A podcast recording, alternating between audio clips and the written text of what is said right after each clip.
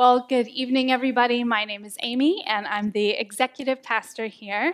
It's a joy to be together, even over Zoom. And I want to issue a special welcome to our kids who may or may not have tuned out by now. But if you are still listening, last week I invited you to imagine like the best feast that your brain could possibly conjure up. And we're going to talk a little bit more about that this week. So I want to invite you now to think what are the ingredients that go into that meal? And where do they come from? They might come from animals, they might come from the dirt, they might come from like an exotic grocery store.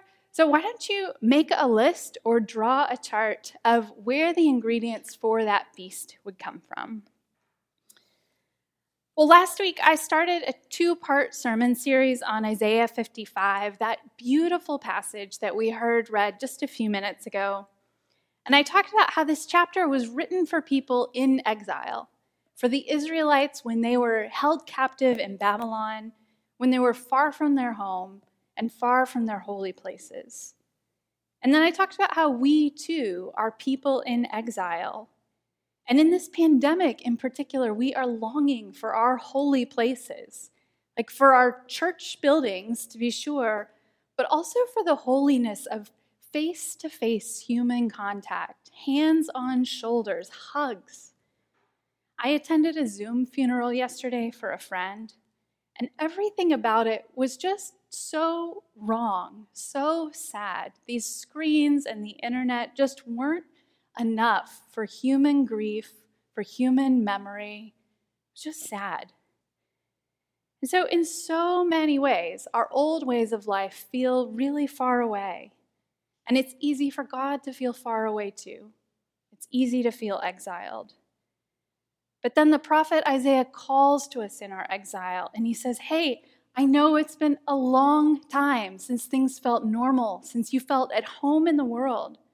But don't forget who you are. Don't forget who God made you to be. Don't forget the story that you are a part of. And so last week we looked at that first part of Isaiah 55, where God invited us to come and eat, to be forgiven and restored at his table. And now this week we're going to focus on the second part of chapter 55. And this part, we get up from the table, we go out into the fields with God. He shows us where all the ingredients of our feast came from, how he is tending them, how he is growing them. And then he invites us to actually work in those fields, to be a part of his harvest. And so, taken all together, Isaiah 55 is like this field to table feast. It's like the best episode of Chef's Table. It's like God is our master chef, and God is our master gardener. And then, like all of my favorite Chef's Table episodes, his meal is telling a story. But this story is not about elite foodies. It's not about people with thousands of dollars to blow or with plane tickets to Copenhagen or Denmark or months to wait on a table reservation. Although, if that is you, please invite me. No, this story is about God redeeming the world with the most humble ingredients, with the most ordinary people the kind of people who show up to the table broke and hungry. People like us. So let's look at our passage. Starting in verse 10 For as the rain and the snow come down from heaven, and do not return there, but water the earth, making it bring forth and sprout, giving seed to the sower and bread to the eater, so shall my word be that goes out from my mouth. It shall not return to me empty but it shall accomplish that which I purpose, and shall succeed in the thing for which I sent it. And these verses are explaining how God's exile feast is possible. That they're possible because God is absolutely trustworthy. Everything he has ever said he will do, he will do. And he's trustworthy because he has absolute authority over all of creation, every last inch, and it's all working together to bring about his purposes and our good. It's like God is saying, Oh, you're hungry? no problem. I have invented this nifty little thing called weather. I'm going to send some rain. I'm going to germinate some seeds. I'm going to grow up some wheat, and it's going to get pounded into flour and made into bread, and you can eat. There you go. And just like we can trust God to feed us, we can trust Him to redeem us, and we can trust Him to set the world right, which He is promising all through Scripture that He will do. So it's really good news for us that God is our master farmer and our master chef. It means we are well taken care of. It means we might be exiles, we might be ashamed or broken, messed up, whatever, but we can feast, we can rest, we can hope because we can trust Him. And then the passage gets interesting because God isn't just sending out His word, He isn't just sending out the weather, He's also sending out us. Listen to the last two verses. For you, you shall go out in joy and be led forth in peace. The mountains and the hills before you shall break forth into singing, and all the trees of the field shall clap their hands. Instead of the thorn shall come up the cypress, instead of the brier shall come up the myrtle, and it shall make a name for the Lord an everlasting sign that shall not be cut off. God is sending us, you and me, into his fields to participate in this work of setting the world right. And these verses are this poetic picture of what that world set right looks like, of what God's kingdom looks like in all its fullness. What God's redemption of the world will one day look like, something that in this life we work for, we hope for, but we only catch like glimpses and tastes of. And Isaiah talks about how trees are going to grow where thorns used to be. And his audience would have remembered where those thorns came from.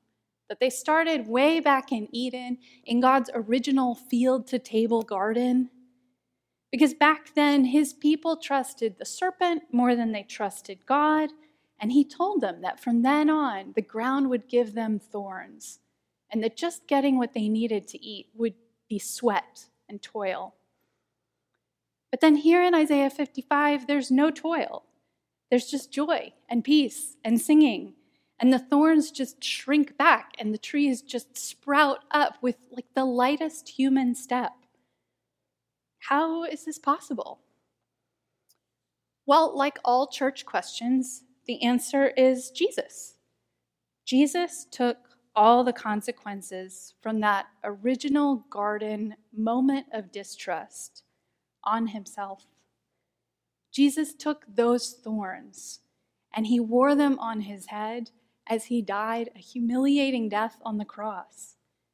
And then Jesus rose again. He defeated death, and those cursed thorns became his crown.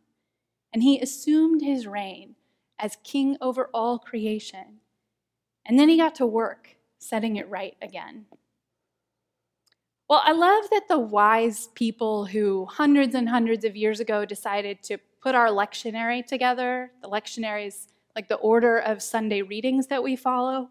I love that they decided to put Isaiah's words to the exiles with these parables of Matthew 13 because they go together so well. They round out this field to table picture. So last week we read that parable of the sower, and we talked about needing to create a little patch of earth in our lives where God's seeds can grow.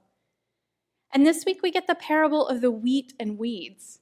Now, this is my kind of parable. It's weird, it's kind of dark and bleak, it has some kind of obscure Old Testament references, and I could talk for a really long time about it, but I won't. I just want to point out two things. The first one, and this is obvious, is that in this parable it says, The field is the world, and the wheat and the weeds grow up together. They are all tangled up. There is evil, and there is God's good. And we know and we feel that every day we probably know and feel that every day of 2020 more than in most years, but we know it. God's good work of restoring creation is all tangled up and sometimes really hard to see in this world of persistent evil. And God's people that He's called into His work, people that are supposed to be wheat, are supposed to be these sources of nourishment for a hungry world, sometimes they are hard to tell apart from the weeds. People who do not nourish, people who only overpower what's around them. Can you imagine how depressing it would be to watch this field grow, to see what you planted just get overtaken by weeds, and to just wait?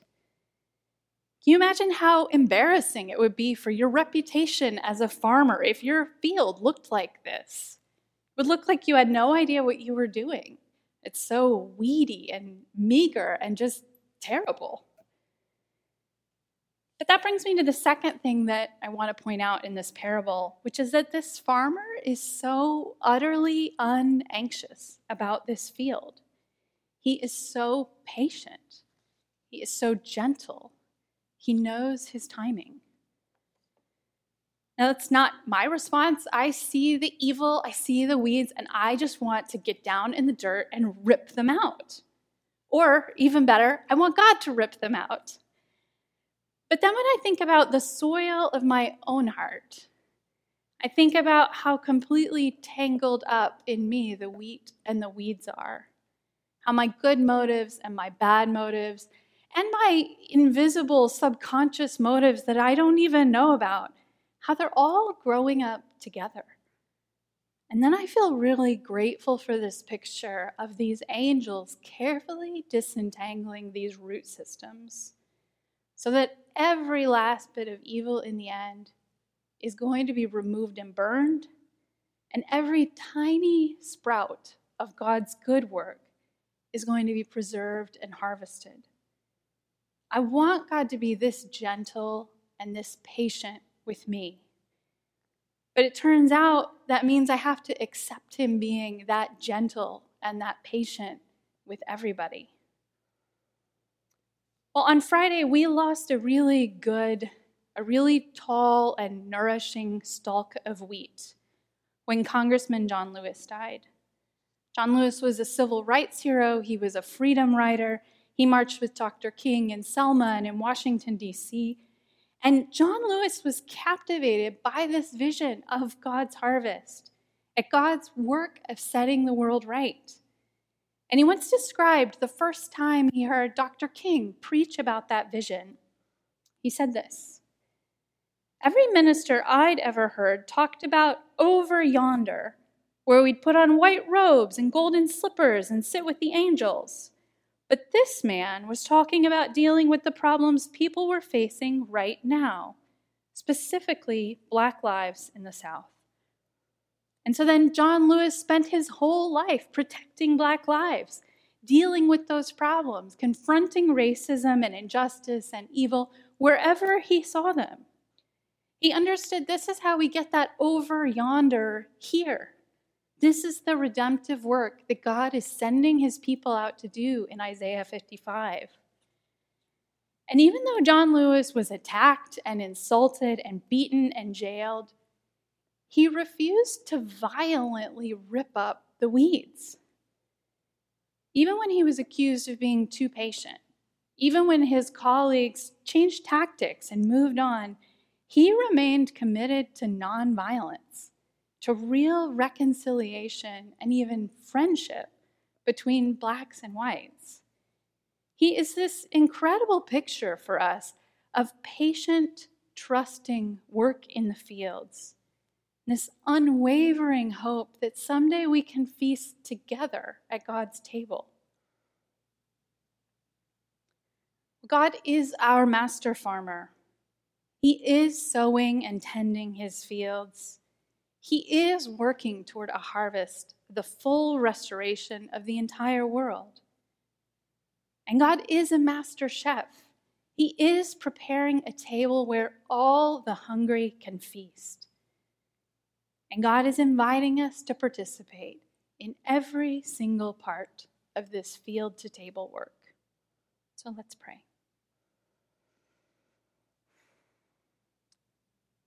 God, will you make us good soil? Will you make us strong and tall stalks of wheat? Will you bring us to harvest as bread for the world? And will you make us faithful workers in your field so that we will invite many, many people to rest and feast at your table? Amen.